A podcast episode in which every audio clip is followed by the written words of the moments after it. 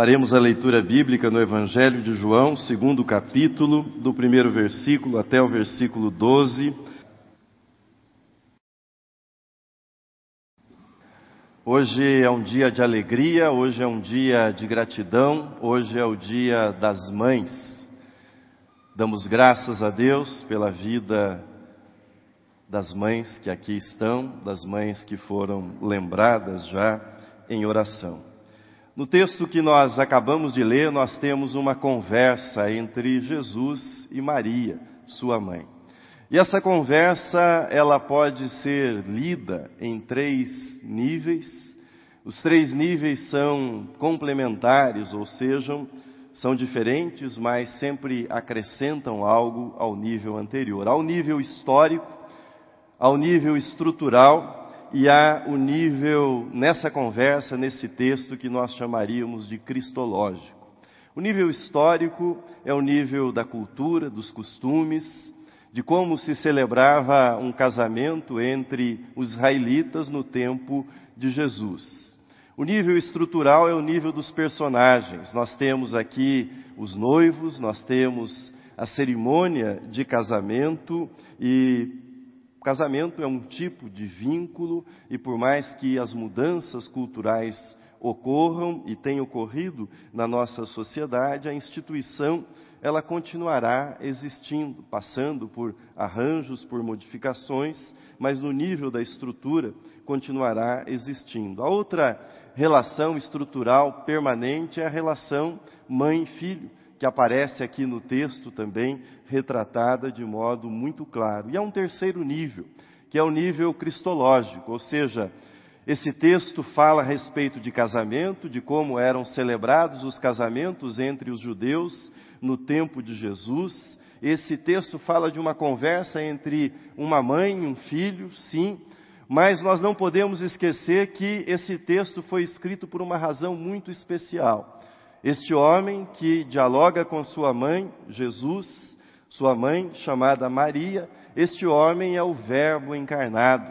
O Verbo que se fez carne, o Verbo eterno, habitou entre nós, cheio de graça e verdade. Ele é a luz que, vindo ao mundo, ilumina a todo homem.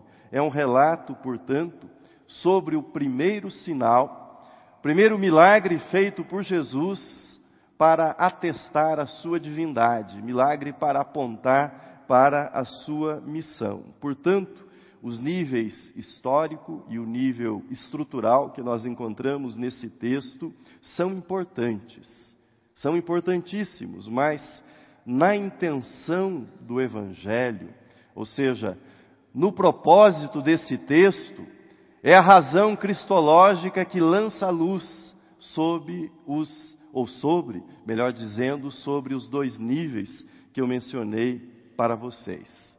É minha intenção nessa meditação, nesta manhã, unir essas três dimensões: a dimensão histórica, a dimensão estrutural e a dimensão cristológica que nós encontramos nesse texto, e uni-las a partir do seguinte tema: a alegria. Comecei dizendo que hoje é um dia de alegria, hoje é um dia de celebração, hoje é um dia de gratidão. E esse é um texto que nos fala a respeito da importância que Deus atribui à alegria, a importância que Deus atribui às festividades. Deus, Deus nos quer alegres, mas como eu vivo no planeta Terra já faz um tempo, eu aprendi que nem sempre, nas ocasiões festivas, nós estamos alegres. Nem sempre nas datas de celebrações como essa, Dia das Mães, o nosso coração se enche de alegria. Hoje, por exemplo, é um dia de saudade para o filho que perdeu a mãe. Hoje é um dia também triste para a mãe que perdeu o seu filho, que perdeu a sua filha. Sei que, por exemplo, há filhos que, embora se alegrem nesse dia, estão apreensivos com a saúde, com o estado, com as condições da mãe. Portanto, a mensagem de hoje é para você que está feliz, é para você que celebra esse dia com toda alegria e é para você que, quem sabe, não esteja tão feliz assim, não esteja tão alegre nesse dia das mães. Primeiro sinal feito por Jesus, transformando água em vinho, demonstra quão importante é a alegria na vida humana. Deus não nos criou para a tristeza. Deus não nos criou para que nós vivêssemos tristes, cabisbaixos, aborrecidos. Deus nos criou para alegria. Deus nos criou para celebração, mas mais do que isso, Deus, como Criador, Ele fez com que a nossa alegria fosse uma alegria partilhada, uma alegria dividida ao lado das pessoas que nós amamos, a alegria da conversa, a alegria da brincadeira, a alegria do compartilhamento de uma refeição com as pessoas que nós amamos, como provavelmente será a experiência de muitos de vocês nesse dia. No episódio da tentação de Jesus, relatado no Evangelho de Mateus, naquele episódio você se lembra que o diabo sugeriu que Jesus realizasse o seu primeiro milagre transformando pedras em pães. Jesus resistiu a essa tentação. Jesus preferiu começar a sua lista de milagres, de sinais, transformando água em vinho numa festa de casamento e impedindo que a alegria daquela festa terminasse de um modo abrupto, de um modo acidental. Portanto, Deus quer que vivamos mas Deus não quer apenas que nós respiremos, que estejamos vivos. Deus quer que tenhamos alegria na nossa vida, que celebremos a nossa vida com toda alegria. E essa conversa de Jesus com a sua mãe, Maria, nos conduz por alguns níveis dessa alegria, por algumas perspectivas que são muito claras, e é isso que eu desejo que você perceba nesse texto. O primeiro Primeira coisa que eu destaco para você, que aparece nesse texto, é a dimensão que eu chamo de alegria contingente. Alegria contingente. A palavra contingente, ela possui uma aplicação militar. Por exemplo, quando eu fui dispensado de prestar o serviço militar e recebi a minha carteira de reservista, percebi que nela estava escrito dispensado por excesso de contingente. Nesse caso, contingente é o grupo temporário formado para cumprir o serviço militar. Eu não entrei no contingente, eu entrei no excesso. Ou seja, fora do grupo que já estava formado, temporariamente, não definitivamente, excesso de contingente. Mas a, no sentido que eu estou usando essa palavra, contingente significa aquilo que pode ocorrer ou pode não ocorrer, aquilo que é incerto, aquilo cuja causa não é certa. Quando eu afirmo que a nossa alegria é contingente, é nesse sentido. Às vezes nós ficamos alegres, às vezes nós não ficamos alegres, ou seja, não temos esse estado de alegria.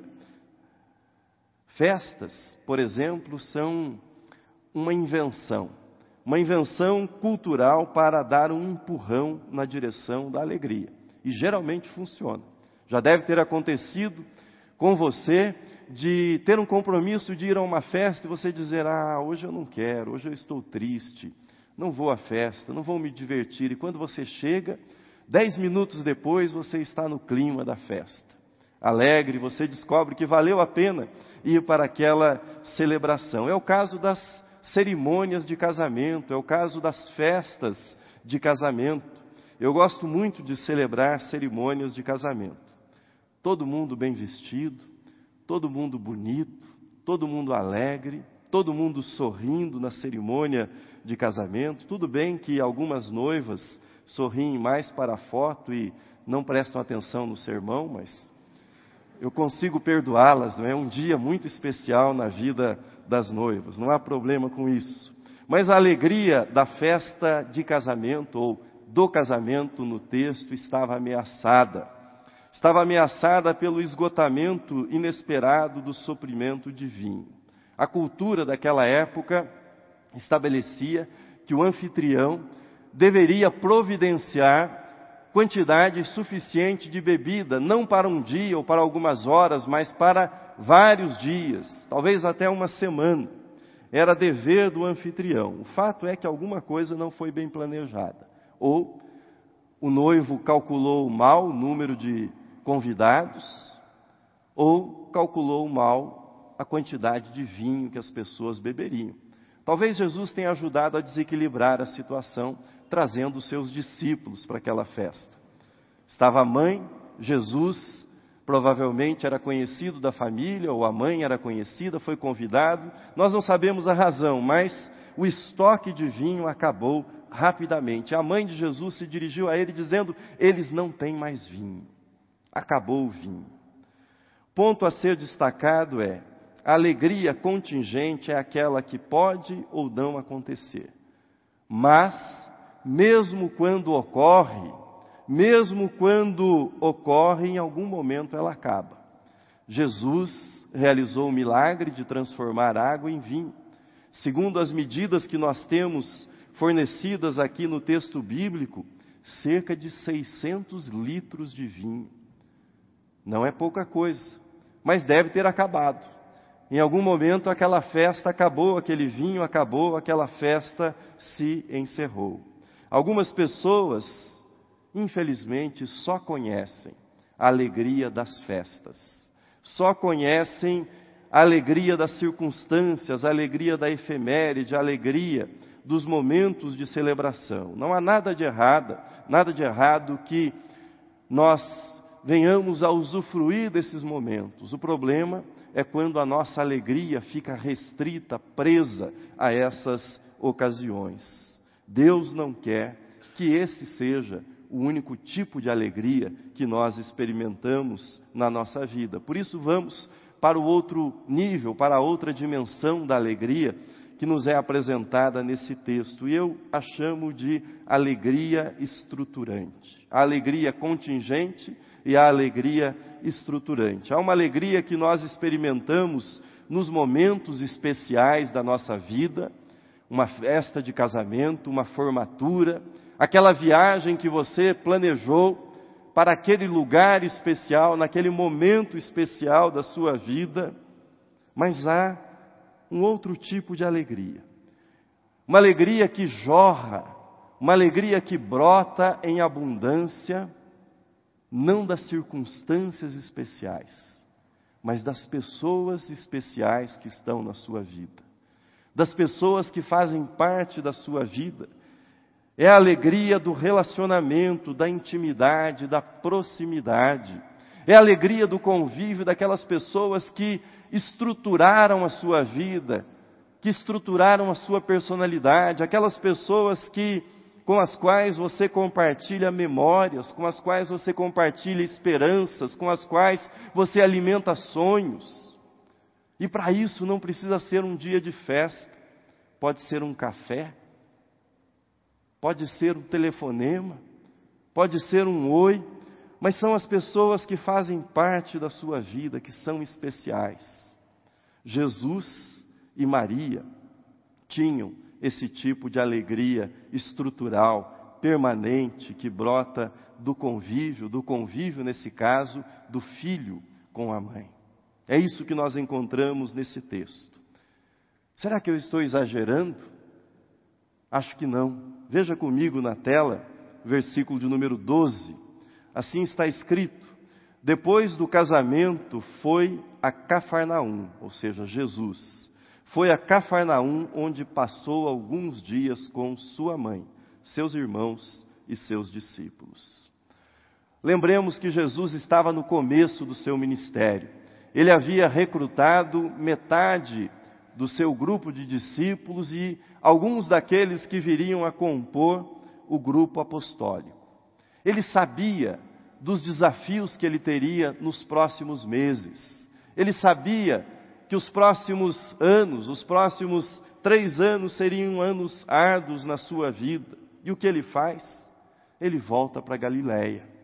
Ele vai numa festa de casamento onde está a sua mãe e depois de alguns, depois da festa, ele resolve passar alguns dias com a sua mãe. Existe lugar mais aconchegante que a casa da mãe? Existe refeição mais saborosa do que aquela que nós encontramos na casa da mãe, que a mãe prepara para o filho? A vida é cheia de contingências. Às vezes nós somos agraciados com alegrias, mas às vezes nós levamos pancadas. Às vezes a vida é difícil, é dura para nós, mas como é bom, como é bom saber que você tem pessoas especiais, pessoas que ocupam esse lugar estruturante na sua vida, que oferecem essa alegria estrutural, uma alegria que ultrapassa as circunstâncias, os momentos. O homem Jesus, não nos esqueçamos disso.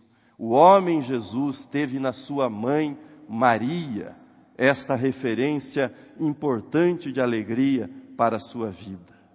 Veja comigo outro versículo diz assim: Esse sinal em Caná da Galileia foi o primeiro milagre que Jesus fez. Com isso ele manifestou sua glória a seus e seus discípulos creram nele. Você notou como esse texto termina? Quais foram as pessoas que creram em Jesus depois desse milagre? Os seus discípulos. Não nos é dito que Maria, depois do milagre, creu em Jesus. Não é preciso, porque Maria já sabia quem era Jesus. Ela tinha consciência de quem era Jesus e de qual era a missão do seu filho. Uma das maiores alegrias na vida de qualquer pessoa é conhecer e ser conhecido. E a sabedoria popular afirma: coração de mãe sabe. Sabe tantas coisas a respeito do filho, sabe tantas coisas a respeito da filha. A comunicação entre Maria e Jesus era profunda, era íntima, por isso, diante da informação que o vinho havia acabado e da resposta aparentemente ríspida de Jesus, mulher, que tenho eu contigo, ainda não é chegada a minha hora. Como é que Maria se dirigiu aos serventes? Veja o texto na tela que lemos. Fazei tudo, fazei tudo o que ele vos disser. O ponto que eu quero enfatizar para as mães e para os filhos que me ouvem nesse dia é: é um privilégio, é uma bênção desenvolver um relacionamento no qual você é conhecido e conhecer esta pessoa com a qual você se relaciona. É um privilégio saber quem é seu filho. É um privilégio poder ler os sinais ela não entende bem a resposta de Jesus, ela não sabe exatamente o que Jesus vai fazer, mas ela conhecia suficientemente o filho para dizer: prestem atenção nele, façam aquilo que ele disser que vocês devem fazer. É muito solitário passar a vida, ou passar pela vida, sem dividir o mistério de quem nós somos. É muito solitário. E a relação entre mãe e filho, e filho é essa primeira experiência de amar e ser amado, de conhecer e de ser conhecido. Por isso é uma fonte estrutural de alegria na nossa vida. Terceira, terceira dimensão. Nesse texto nós somos apresentados a alegria contingente, a alegria estruturante, mas a alegria transcendente. Ou seja, é uma alegria que nos convida para olhar além, para olhar muito além das circunstâncias.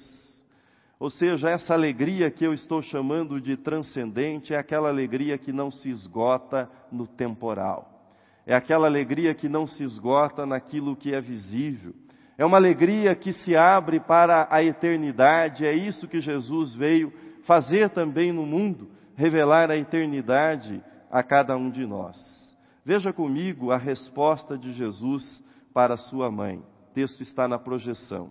Tendo acabado o vinho, a mãe de Jesus lhe disse: Eles não têm mais vinho. Mas Jesus, mas Jesus lhe disse: Mulher, que tenho eu contigo? Ainda não é chegada a minha hora. Todos nós achamos essa resposta de Jesus estranha, no mínimo estranha. Traduzindo o que Jesus disse, seria mais ou menos o seguinte: veja o outro texto na tela. Maria diz: Que desastre, que desastre, ficaram sem vinho. Jesus responde: Por que você está me contando isso? Por que você está me contando isto? Não estou pronto para morrer. É uma conversa estranha. Mas é isso que quer dizer não é chegada a minha hora ele estava se referindo à sua morte. Trata-se de uma resposta brusca, trata-se de uma resposta emocional. Mas lembremos que Jesus estava no início do ministério e ele tem liberdade suficiente com sua mãe para reagir emocionalmente diante da sua mãe. Mas por que uma informação sobre vinho acabou trazendo à mente de Jesus a sua cruz, a sua morte, a sua tortura, o Calvário. Por quê? Porque o milagre que Jesus estava realizando, ou realizaria ali, da transformação da água em vinho, é um sinal daquilo que ele veio fazer no mundo. Jesus veio tomar as nossas frustrações, o nosso pecado, ele veio tomar tudo aquilo que é desencontro na vida humana, tudo aquilo que é frustração na vida humana, e ele veio transformar isso numa alegria eterna, não uma alegria temporária. Essa é a missão de Jesus. Era isso que a transformação daquele momento de frustração naquele casamento, a transformação da água em vinho sinalizava, ou seja, a transformação cósmica, a transformação eterna que Jesus realizaria no mundo. Por isso, aquela festa aquele momento faz com que Jesus tenha diante de si a sua cruz, a sua hora, a, o seu sacrifício. Veja comigo na tela esse raciocínio na passagem do livro do Apocalipse, capítulo 21, versículo 2.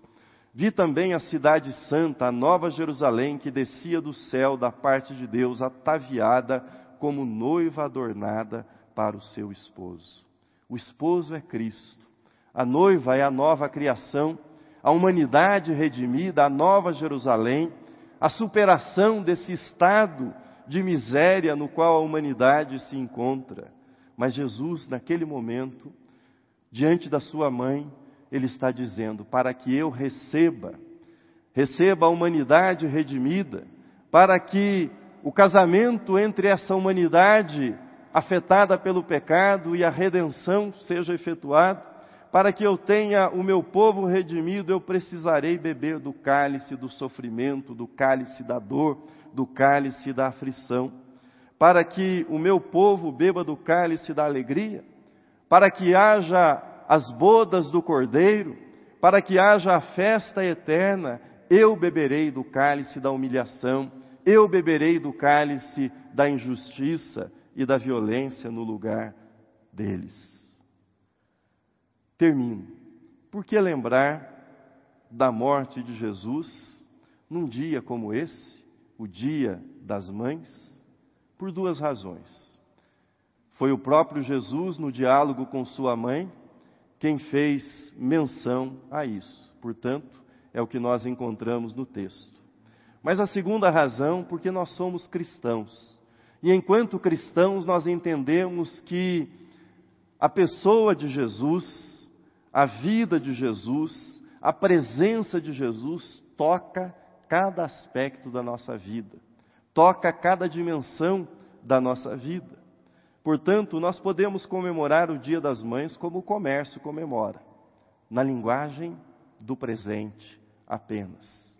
Nós podemos comemorar o Dia das Mães no nível da festa, do almoço, da celebração apenas. Porém, como cristãos, nós somos chamados nesse dia, nessa alegria que é contingente, nessa alegria que é estruturante, a experimentarmos a alegria transcendente.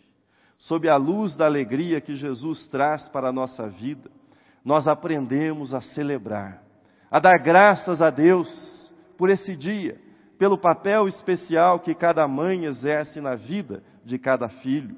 Somos gratos pelas pessoas especiais que Ele pôs na nossa vida, isso faz parte da nossa alegria.